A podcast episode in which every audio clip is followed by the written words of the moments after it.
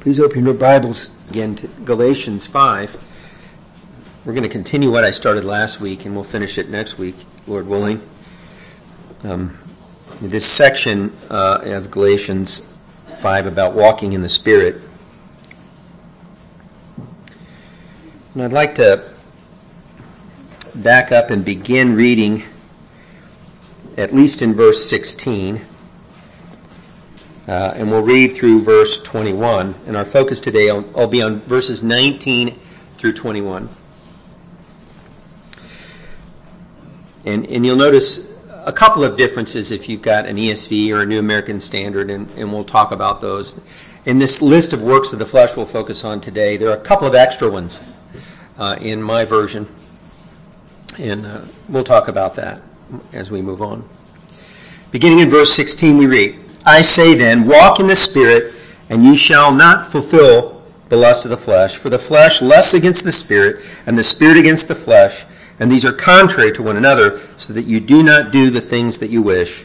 But if you are led by the Spirit, you are not under the law. And we saw last week that Paul is describing a battle that every believer is in between what he calls the flesh and the Spirit. And the flesh is, as we talked about last week, that that sinful part that remains within us, that's still needing renewal, that's battling against the work of the Spirit in our hearts. And uh, then he's going to talk about what some of the works of the flesh are. In verse nineteen, he says, Now the works of the flesh are evident, which are adultery, fornication, uncleanness, lewdness, idolatry, sorcery, hatred, contentions, jealousies, outbursts of wrath, selfish ambitions, dissensions, heresies, envy, murders, drunkenness, revelries, and the like,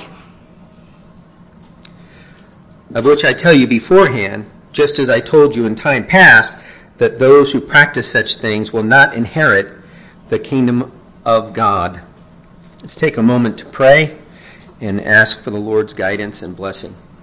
Holy Father, we come to you this morning uh, first of all, cognizant of the fact that there are many missing here today who are usually with us, and we know some of them are ill, and we pray, Lord, that you would heal them and bring them back to us soon. We know that some of them are traveling, and we pray that you would protect them in their travels. And we know that there are some who are dealing with the effects of terrible storms and tornadoes that moved through the area uh, last night and yesterday, and uh, some of them have large trees blocking their streets and so forth. And we just pray, Lord, that you will keep them safe. We're glad that you did keep them safe through the storms, and we pray that you'd continue to protect them and bring them back to us soon as well. And for those of us who were here and are here by your grace today, we, we pray, Lord, that you would fill us with your Holy Spirit and with understanding, that as we look into your word, we would understand the things you would have us to understand today, that we would become more like Christ as a result. And we trust that you will answer that prayer, and we will give you all the glory that you deserve as a result. We pray all these things for your glory and for our good, and in the name of our great God and Savior Jesus Christ. Amen.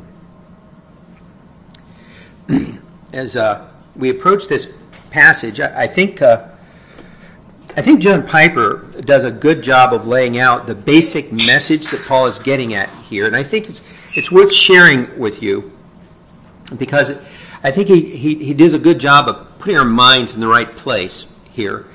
Uh, he writes this, keep in mind that flesh does not mean body. We've already noticed that uh, last week. As though our bodies were the root cause of our sins. There are some sins listed here that don't come from our bodies. For example, strife, enmity, or, or hatred, jealousy, anger, envy, et cetera. Flesh is the old ego that is self-reliant and does not delight to yield to any authority or depend on any mercy. It craves the sensation of self-generated power and loves the praise of men. We have seen earlier that it in its conservative form, it produces legalism, keeping rules by its own power for its own glory. But here Paul opens the lens, so we see that the flesh also, in its more liberal form, produces grossly immoral attitudes, and acts, sexual immorality, licentiousness, idolatry, sorcery, and hateful, harmful tendencies, enmity, strife, jealousy, anger, et cetera. The flesh is the proud and unsubmissive root of depravity in every human heart, which exalts itself subtly through proud, self-reliant morality, or flaunts itself blatantly through self-assertive, authoritative, despising immorality. So, so he's saying, just because people look moral and want to live a moral life doesn't mean that they don't have the flesh operating in them, because what's motivating that is often not genuine love for God or anything. It's to get the praise of men, and they don't do it very consistently anyway, and they tend to be hypocrites who hide the real them, and they put on a show around other people. But that in itself, their very attempts at morality are works of the flesh and focused by pride. And then there are other people that rather than being legalists like that, they're libertines who, who think they can do whatever they want. It doesn't really matter, and they don't bother to try to hide it. Uh, we probably used to have more of the former in our country than now, and we certainly have more of the latter now than we, than we used to have, I would argue. But I think that summary helps us to get back on track in our study of the passage. Uh, remember last week we, we saw that Paul's description of the battle between the Holy Spirit and the flesh within each one of us, even, even believers. In fact, especially believers, because unbelievers are trying to battle these things, really. Uh, and when they do make some efforts, it's not with the help of the Holy Spirit. In the text before us this morning, Paul is going to explain more clearly what he means by offering a representative list of the works of the flesh. This isn't intended to be exhaustive, this list, of course. And we'll see more on that later. And then he'll describe the fruit of the Spirit, and we'll have to wait to look at that next week. Today our focus is going to be on this list of works of the flesh, and we're going to look at each and every one of them. Uh, and we're going to have to do it briefly, but hopefully uh, just long enough to get a good idea of what each one of them really is. That's my hope. So we're going to be moving at a pretty fast clip through these. But first I want to look at this introductory statement that he makes in the beginning of verse nineteen, when he says, "Now the works of the flesh are evident, which are," and then he goes on to list them. Uh, with this induct- introductory statement, uh, Paul is reminding us that although the battle between the flesh and the Spirit occurs in the inner man, the works of the flesh are nevertheless outwardly obvious. They're evident. That should tell us right away that though we might try to hide them, we really can't. They're clearly seen. As David Guzik correctly points out, uh, quoting here, Paul has just written about the battle between the flesh and the Spirit in every believer. Though it is an interior, invisible battle, the results are outwardly evident. It's almost as if Paul apologizes for having to make this list because the works of the flesh are evident. Yet, under the inspiration of the Holy Spirit, he knows it is important to be specific because we must know specifically how we walk in the flesh. We can't see the flesh. Not, not the way Paul used the word here, right? But we can see what it does. And this ability to see what the flesh does has ramifications for all of us. For example, it tells us that sooner or later, who we really are will show. This is true regardless of whether one is a legalist on the one hand or a libertine on the other, as I described before. The legalist tries to do works of righteousness in order to be saved, but sooner or later the works of the flesh will expose him as one who cannot save himself. And in fact, trying to do works of righteousness to be saved is itself a work of the flesh, right? The libertine thinks he can live any way he pleases because salvation is by grace and not based on anything we do. But the works of the flesh expose him as one who has never truly been transformed by Christ at all. So even people who profess to be Christians and think they can live the way they want just show that they're liars.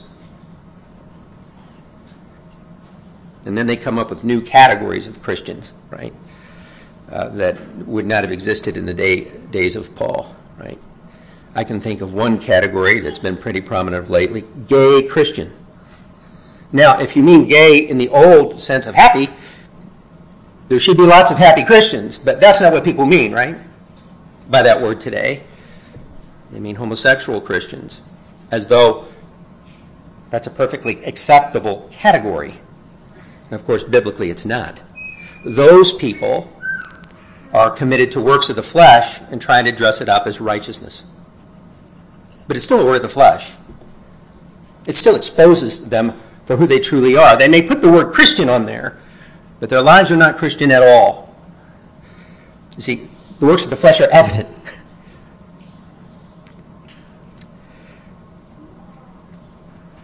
No wonder our Lord Jesus taught that the works of the flesh are a key means of discerning false teachers from true ones. Consider, for example, his teaching in the Sermon on the Mount, where he warned his disciples about false teachers. And this is from Matthew seven. I'll be reading from Matthew seven, beginning in verse fifteen. Listen to the words of our Lord Jesus. He says, "Beware of false prophets who come to you in sheep's clothing, but inwardly they are ravenous wolves. You will know them by their fruits." What their lives and their teaching produce, what you can see. As Pastor George likes to say, in this passage, our Lord Jesus calls all of us to be fruit inspectors, right? Do men gather grapes from thorn bushes or figs from thistles? Even so, every good tree bears good fruit, but a bad tree bears bad fruit. A good tree cannot bear bad fruit, nor can a bad tree bear good fruit. Every tree that does not bear good fruit is cut down and thrown into the fire. Therefore, by their fruits you will know them. And by their fruits here, he means what they do, what they say, what Paul calls the works of the flesh. Jesus calls here bad fruit. You see, no matter how godly a false teacher may appear to be, sooner or later the works of the flesh to which his life and teaching lead will reveal the truth. But what are some of these works of the flesh? Well, Paul gives us a representative list here, as I've said before. He's not trying to be exhaustive. And we and we know that because he indicates as much, as we'll see. And so we're going to now begin to look through this list uh, in the latter part of verse nineteen and the beginning part of verse twenty-one. And the first thing that we're going to look at here uh, is adultery. But I want to note, before we do that, that I have a list here of seventeen different works of the flesh, but some of the Greek manuscripts that we have have only fifteen, and they leave out adultery and murder.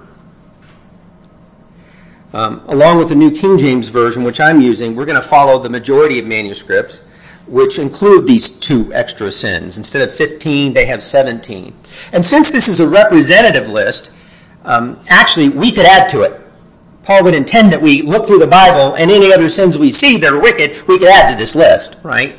Um, not that we could change the Bible here, but we could come up with a longer list, and Paul's inviting us to before he's done, to think about other things that would fit the same category.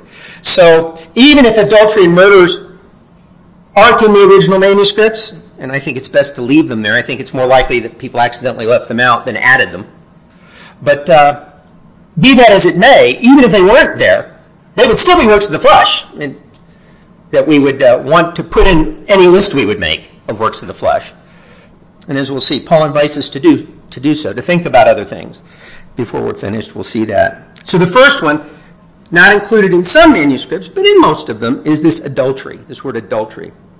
Now this sin is one that was common in the ancient world, and sadly it's all too common today. Uh, however, there are many Christians who think they could not or would not ever commit adultery. Maybe maybe that's why it's left out in some manuscripts. Oh, come on, Christians wouldn't do that. Uh, I think it's more likely somebody just accidentally went past it, copying something. There are a lot of Christians that can't imagine how a man or a woman who truly loves their spouse would ever do such a thing. And I'd just like to say two things about that. First, the landscape out there is littered with Christians who thought it couldn't happen to them. And this is one reason that it did. A man who tells me, oh, I could never do that, is a man I'm worried might. Because if we think we couldn't do it, we're never on our guard like we should be. We must always be on our guard. Paul, I think, uh, would say uh, that we're capable uh, of still committing most any work of the flesh, if we don't trust in the Spirit. The second thing I'd like to say is that the truth is that adultery is, first of all, a matter of the heart, not simply of outward actions. Remember again what our Lord Jesus taught in the Sermon on the Mount, and this is from Matthew five, verses twenty-seven and twenty-eight. But you have heard that it was said to those of old, you shall not commit adultery. But I say to you that whoever looks at a woman to lust for her has already committed adultery with her in his heart. So the best way to actually avoid committing adultery outwardly is to learn through the Spirit's enabling power to conquer it in our hearts. That's where we have to start, according to our Lord Jesus. Now, he's not equating adultery of the heart with actually committing adultery, As, as though it's just as wicked. I mean, he doesn't allow divorce in the case of adultery of the heart, right? But outward adultery. But it's still adultery, even if it's in the heart. And one who physically commits adultery simply reveals that it was already in his heart anyway. So we got to start there.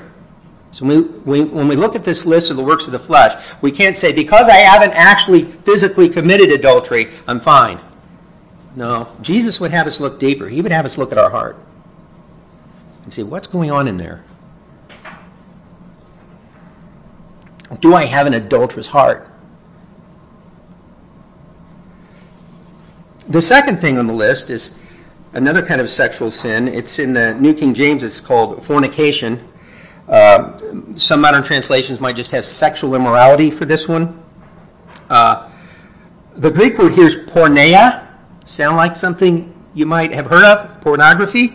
It comes from this word, porneia. It's a very broad term. Um, it encompasses virtually all forms of sexual sin, as like an overarching list. As I said, it's frequently translated simply as sexual immorality in the New Testament in modern versions. Uh, but it would include such sins as sex outside of marriage, um, which is sexual promiscuity like that is very common in our culture, and it was certainly very common in the first century in which Paul was writing. And he clearly thinks that Christians need a warning against it. And we still need that warning today. It could also maybe include things like addiction to pornography. Pretty broad term. It would certainly include something like homosexuality. It's a broad enough term. It includes all kinds of sexual immorality.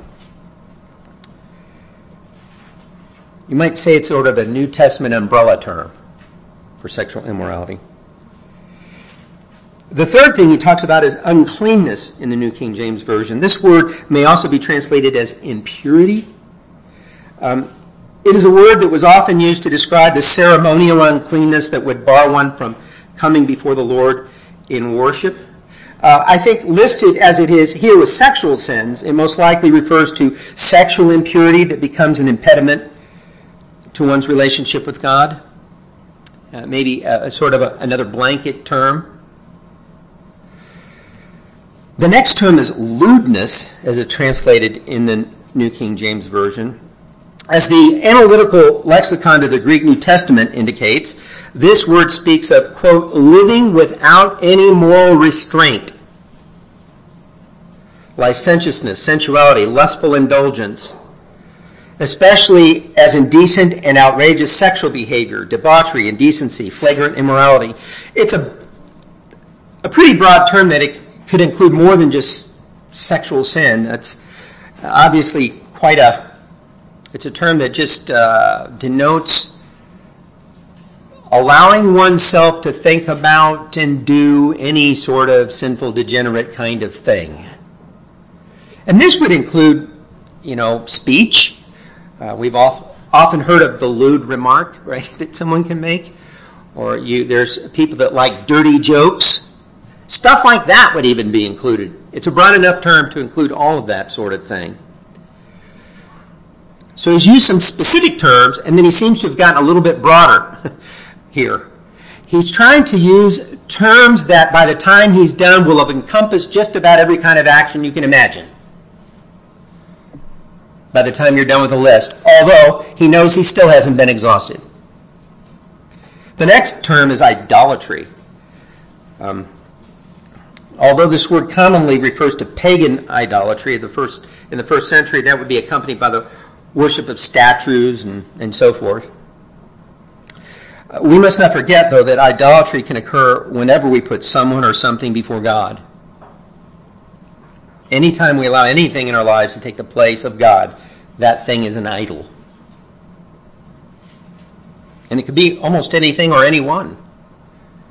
There are some married people for, for whom their spouse has become an idol, for example, or some people for whom their children has become an, have become idols to them, that they love them more than they love God.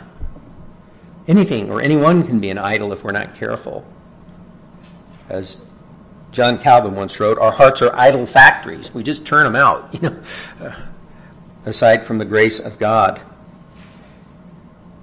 But this is why Jesus could see the danger of idolatry in something like money, for example, when he said in Matthew six twenty-four, again from the Sermon on the Mount, no one can serve two masters, for either he will hate the one and love the other, or else he will be loyal to the one and despise the other. You cannot serve God and mammon. And that's another word for money. You you think uh, in modern America, most people would say, oh, we're not idolatrous. We don't have idols. You know, we don't bow down and worship stone or wooden figures or sacrifice to them or anything like that. But many people, many people serve money. It's one of the biggest idols in our in our culture. It's one of the worst idols that we have, right after Molech, the modern Molech. You know, in the ancient days, they sacrificed their children to Molech. Well, there's a modern Molech. The selfishness and arrogance that lead people to sacrifice their children through abortion, for example. That's idolatry. That's what it boils down to. Usually that's worship of self that leads to that.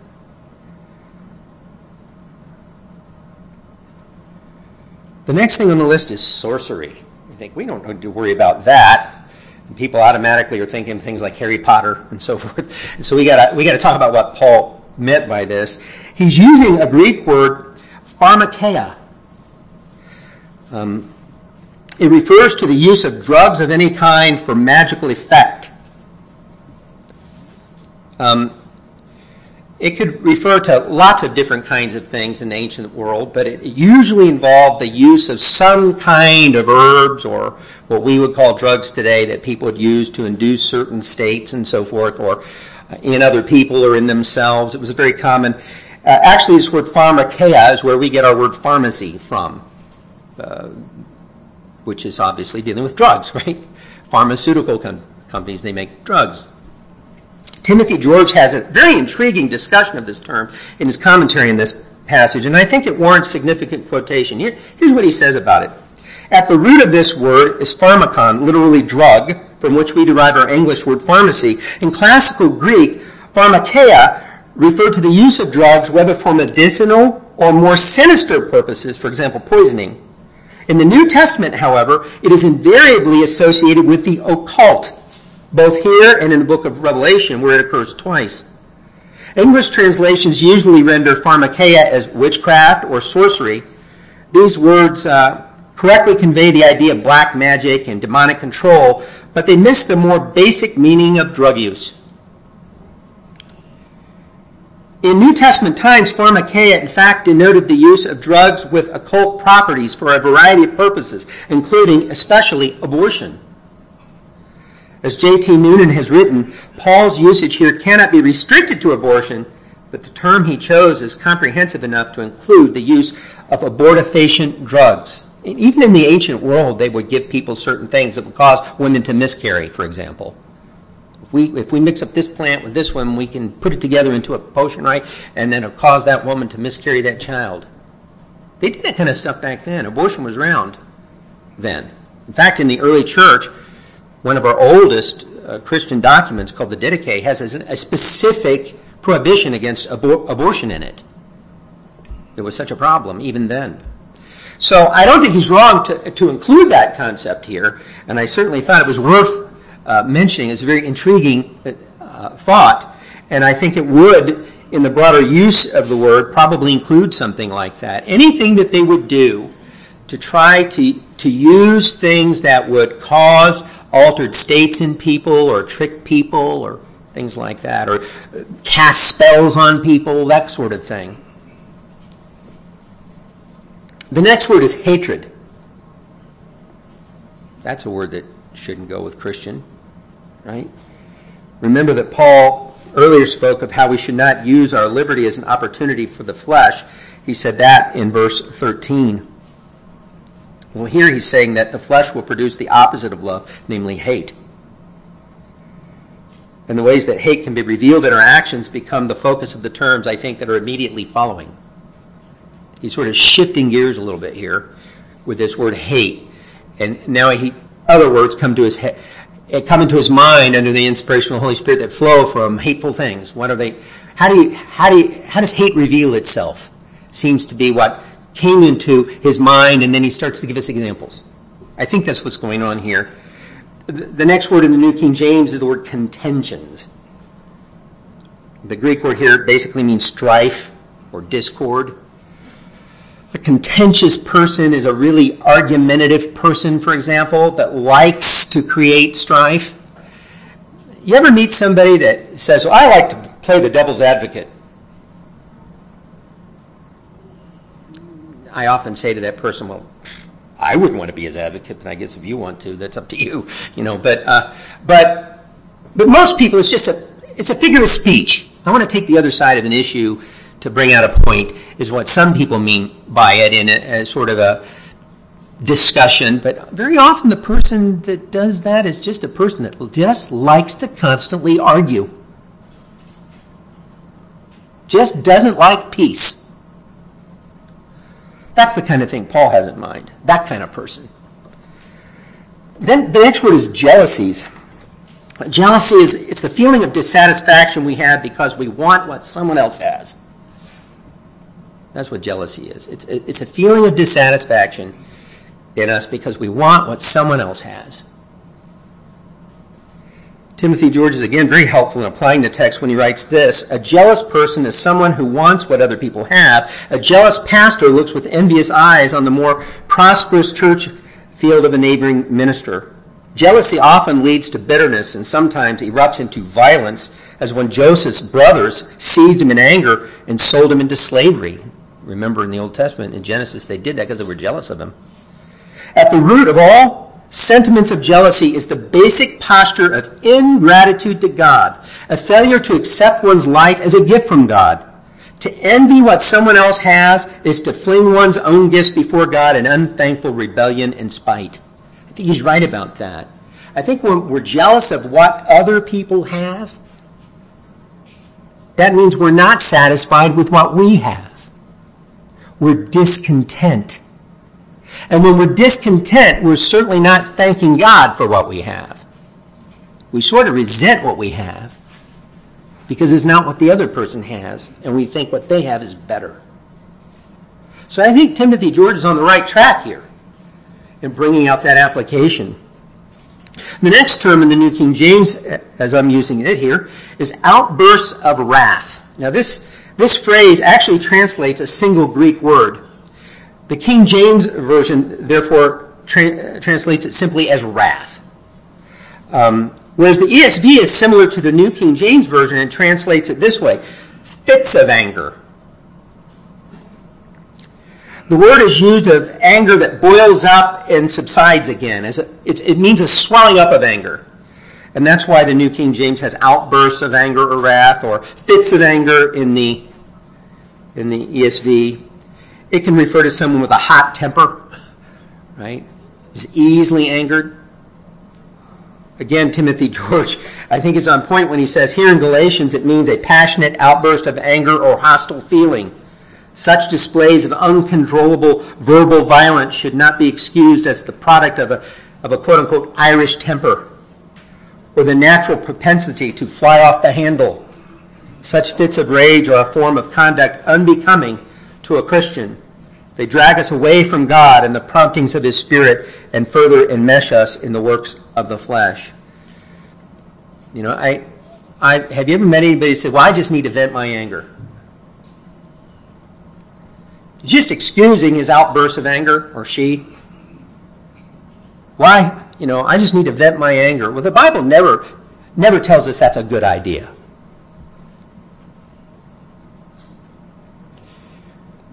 Anger is a, it's if you have anger in your heart, it's like you have a uh, wild beast living in you that if you give it an inch, it's going to take a mile.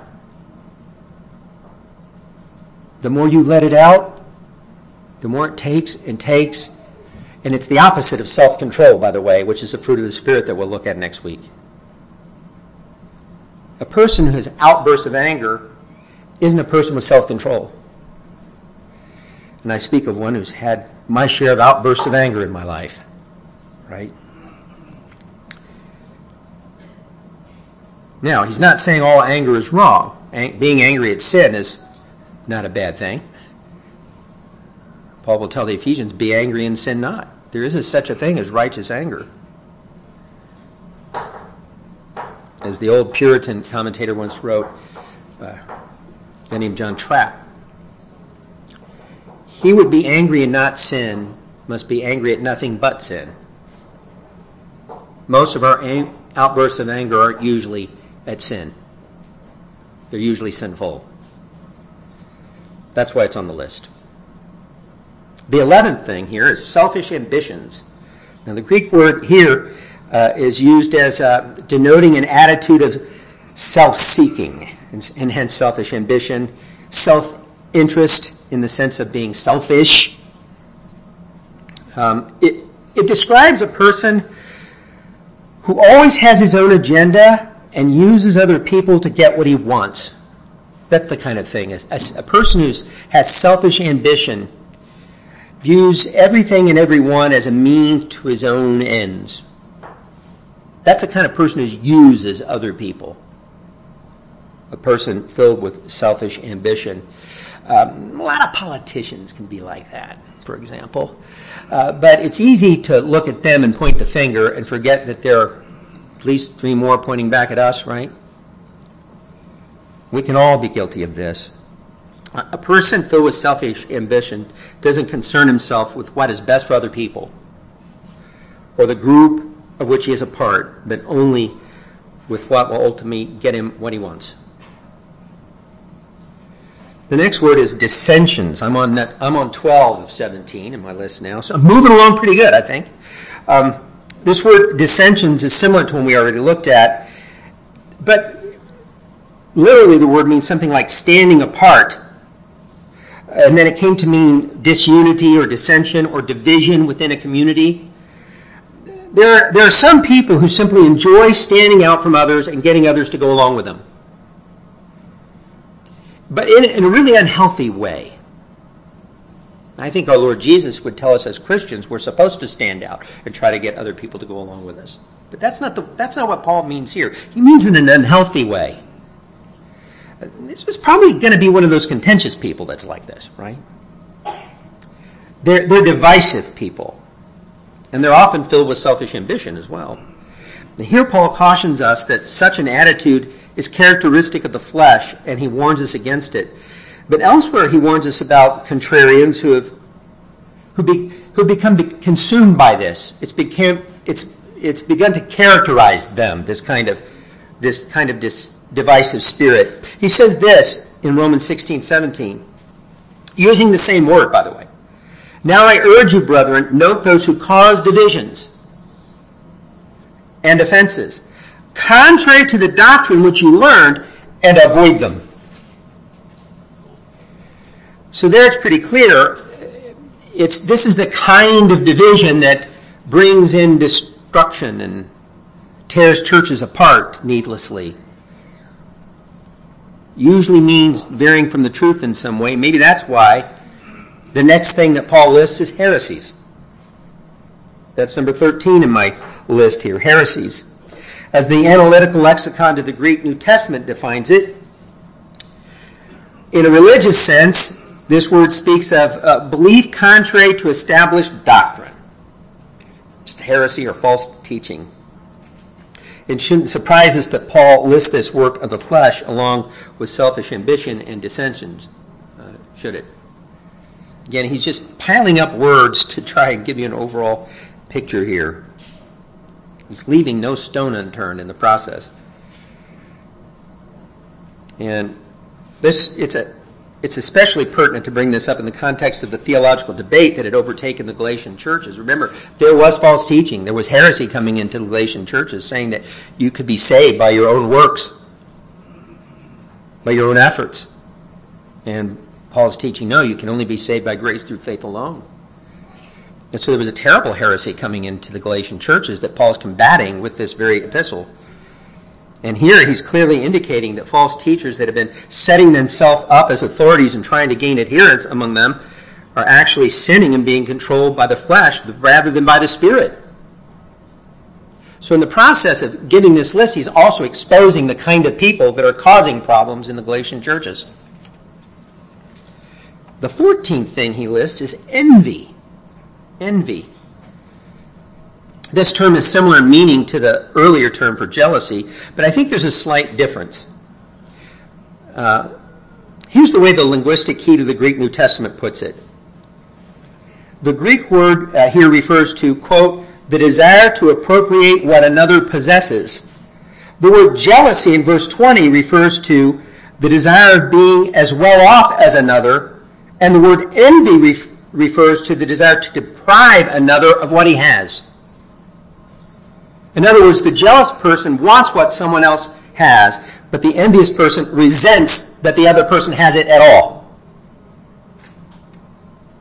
That'd be the idea. That's pretty terrible. Um, to begrudge someone else of some good thing or some blessing simply because you don't have it. It's not just that you're jealous and you'd like to have it. You really resent that they have it. That's another hateful way to be. And it's not Christian. The fifteenth thing, murders. Again, this is not included in, in some manuscripts, um, as I indicated earlier. Um, but, I, but I think it's best to leave it there. It's in, it's in most of the manuscripts. And It may, it may seem shocking to some that Paul would list it. Of course, as I said before, even if he hadn't listed it here, it would make any list we would make, and that he would invite us to go on and make, for sure. Um,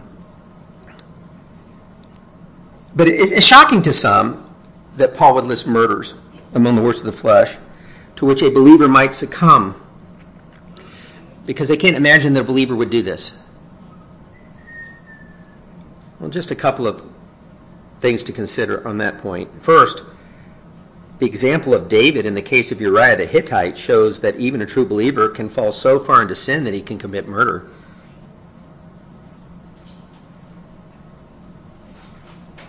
So I say, if it could happen to David, it could happen to me under the right circumstances, or you. And he was a true believer. He ended up repenting. He was judged by God for it as well.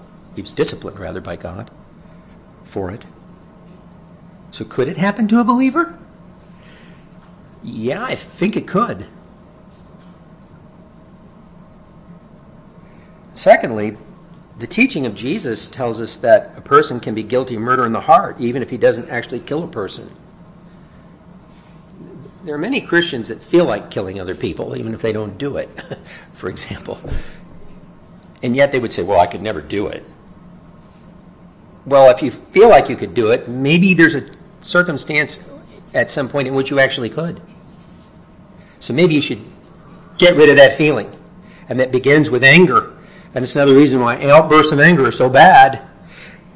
Listen to what our Lord Jesus said in Matthew five, again from the Sermon on the Mount. Keep going there. Matthew five, beginning verse twenty-one, our Lord Jesus says this, you have heard that it was said of, of old, you shall not murder, and whoever murders will be in danger of the judgment. But I say to you that whoever is angry with his brother without a cause shall be in danger of judgment. Notice he said angry without a cause. He's not talking about righteous anger here. He's talking about unrighteous anger when he says this. And whoever says to his brother, Raka, shall be in danger of the council. Whoever says, you fool, shall be in danger of hellfire. Now, he means these things in that you have an unrighteous anger in your heart towards someone. You're carrying a grudge, and you have an unrighteous, wicked anger that leads you to say wicked things to them. Call them wicked names. And Jesus says that's murder in the heart. And a person allows them himself or herself to get to that point.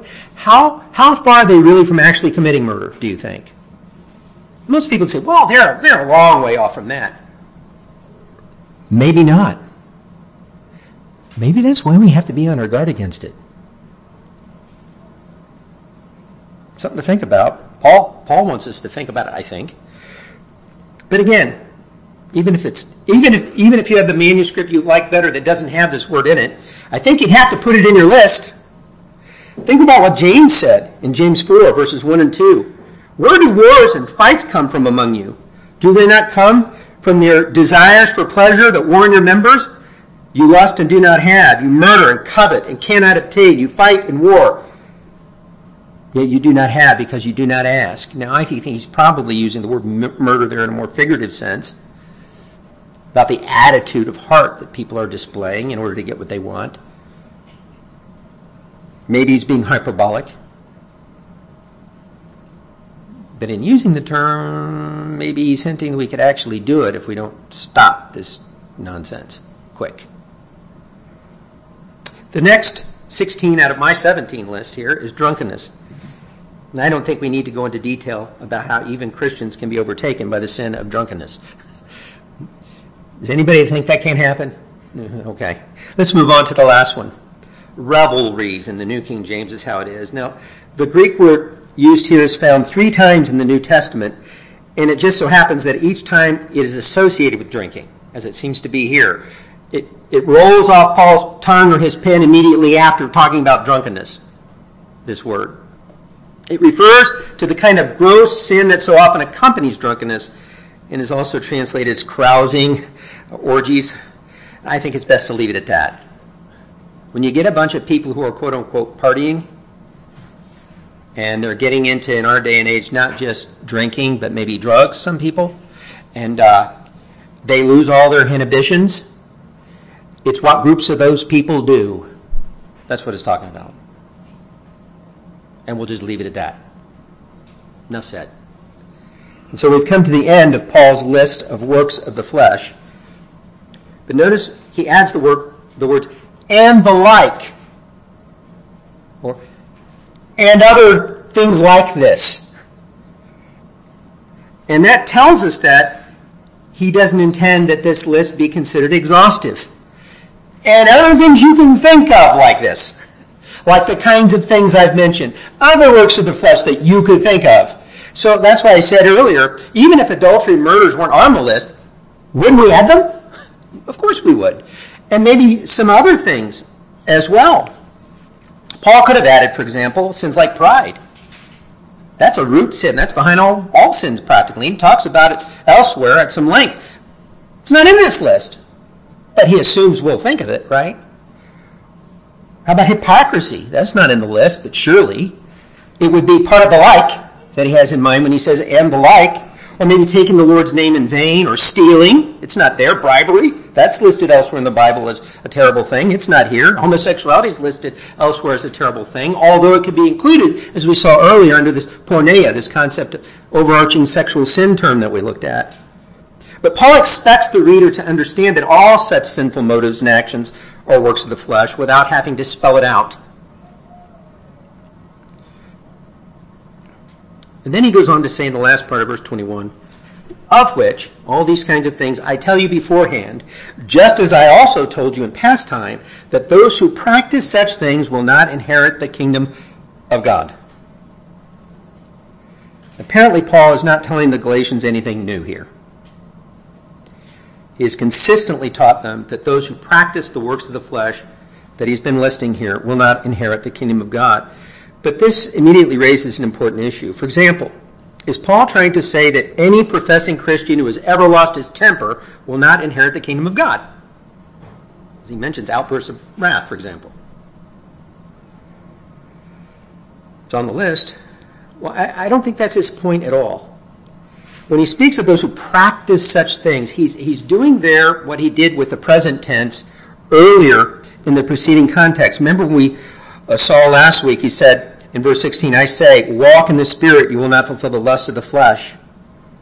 And he's using present tenses to talk about characteristic behavior. What, what we characteristically do. Not what we perfectly do, right?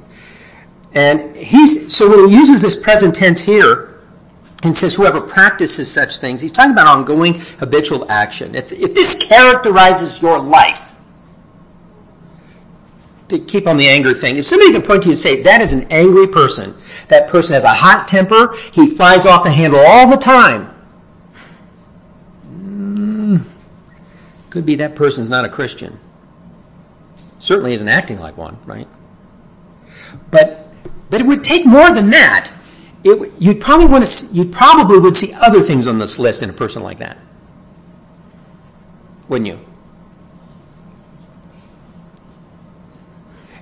And as you as you stop looking just at that one sin in that person, you started to widen out your scope a little bit. You'd start to see, boy, this person's characterized by all kinds of sin, sins. And you'd say, that's the kind of person that doesn't inherit the kingdom of God right there. On the other hand, if you see somebody have an outburst of anger and fly off the handle, and you step back and say, wait a minute, that doesn't characterize that person's life at all. That's unusual for that person to do that. In fact, it's unusual for him to do most any bad thing I can think of. I can't imagine that person ever doing this or that, or, boy, that really strikes me as odd. Then you're probably looking at a believer who's stumbled, right?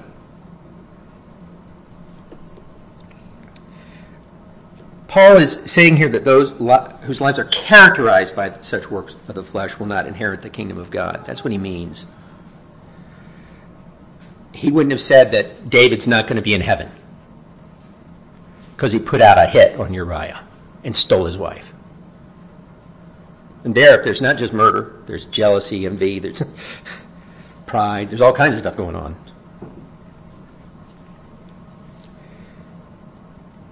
I think John Calvin was on the right track when he wrestled with this text and he wrote this. And this, I'll end with this. For who is there who does not labor under one of these sins?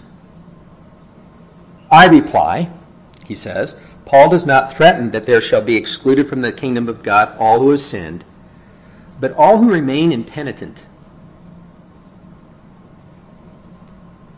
They're unrepentant. These things characterize their lives because they don't care to change them, in other words. He goes on to say, the saints themselves are heavily burdened, but they return to the way. Because they do not surrender, they are not included in this catalog. All the threatenings of God's judgments call us to repentance, for which pardon is always ready with God. But if we continue obstinate, they will be a testimony against us. I think he's on the right track. He sees that Paul is talking about something that characterizes a person's life, and that means that the person isn't really repentant of these things. It's the person who excuses his outbursts of anger. Well, you know, that's just, I'm just, that's the way I am. But that's not the way a Christian is, is the thing. May God bless each one of us with increasing victory in our battle against all the works of the flesh. And if we have heard this list and we thought, boy, I've committed one of those, or maybe you've committed some of these in your past before you came to Christ, and you're very glad that you're not that kind of person anymore, but maybe you still feel guilty about it when you think about it. Well, just thank God that He's forgiven you, and you don't have to feel that guilt anymore. Maybe you're a believer who stumbled in some of these ways. And you fear, maybe I'm like one of those people. Maybe I won't inherit the kingdom of God. I ask you this, does it characterize your life? Do you accept it as part of your life? Do you try to excuse it? Or do you desire to repent and trust God to help you overcome it? So that's the key. And if you're doing that, you know what that is? That's fruit of the Spirit. That's the work of the Spirit in your life, prompting you to repent and turn away from these terrible things. It means you're in the battle that Paul says you should be in. and you're fighting it, like he says you should be fighting it, with the help of God's grace and the power of the Spirit. So don't despair. As I said last week, keep your eyes on the positive things that God is doing in your life. This list is here, but Paul doesn't end with this list. He goes on to the fruit of the Spirit. He doesn't want us to get stuck looking for faults in ourselves without looking for what the Spirit is doing in our lives, is what I'm saying. Or we will fall into despair. And he doesn't want us to do that. He wants us to have victory. Holy Father, I do thank you so much for your grace. I hope I've been helpful to my brothers and sisters in the Lord this morning in just getting at what this text is saying, what it's all about, and how it should impact our lives. Uh, we live in a in a particularly wicked culture in many respects, and it's a terrible thing. Um, we look around us at sor- with sorrow at, at what we see. But Paul reminds us to look first to ourselves and to remember that there, there go I, but by the grace of God. It's only by God's grace and the work of the Spirit in our lives that we aren't as bad as what we see around us. It's not because we're better than anyone else, because we're not.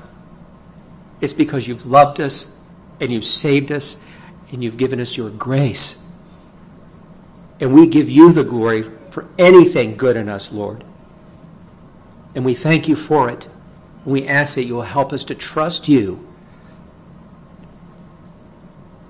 to do works of righteousness, and so that people will see our righteousness and glorify our Father in heaven, as our Lord Jesus said.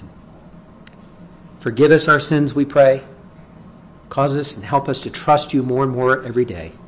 And if there's someone here this morning who hasn't yet come to trust you as Lord and Savior, I pray that you will do for him or her what you've done for the rest of us who know you here.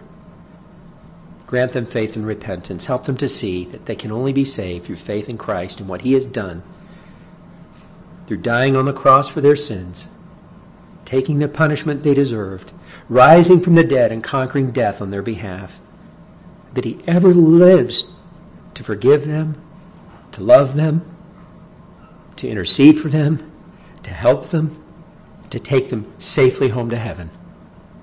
We'll give you the glory for what you do in answer to these prayers, in the name of our great God and Savior, Jesus Christ. Amen. Well, I thank you once again for your kind attention.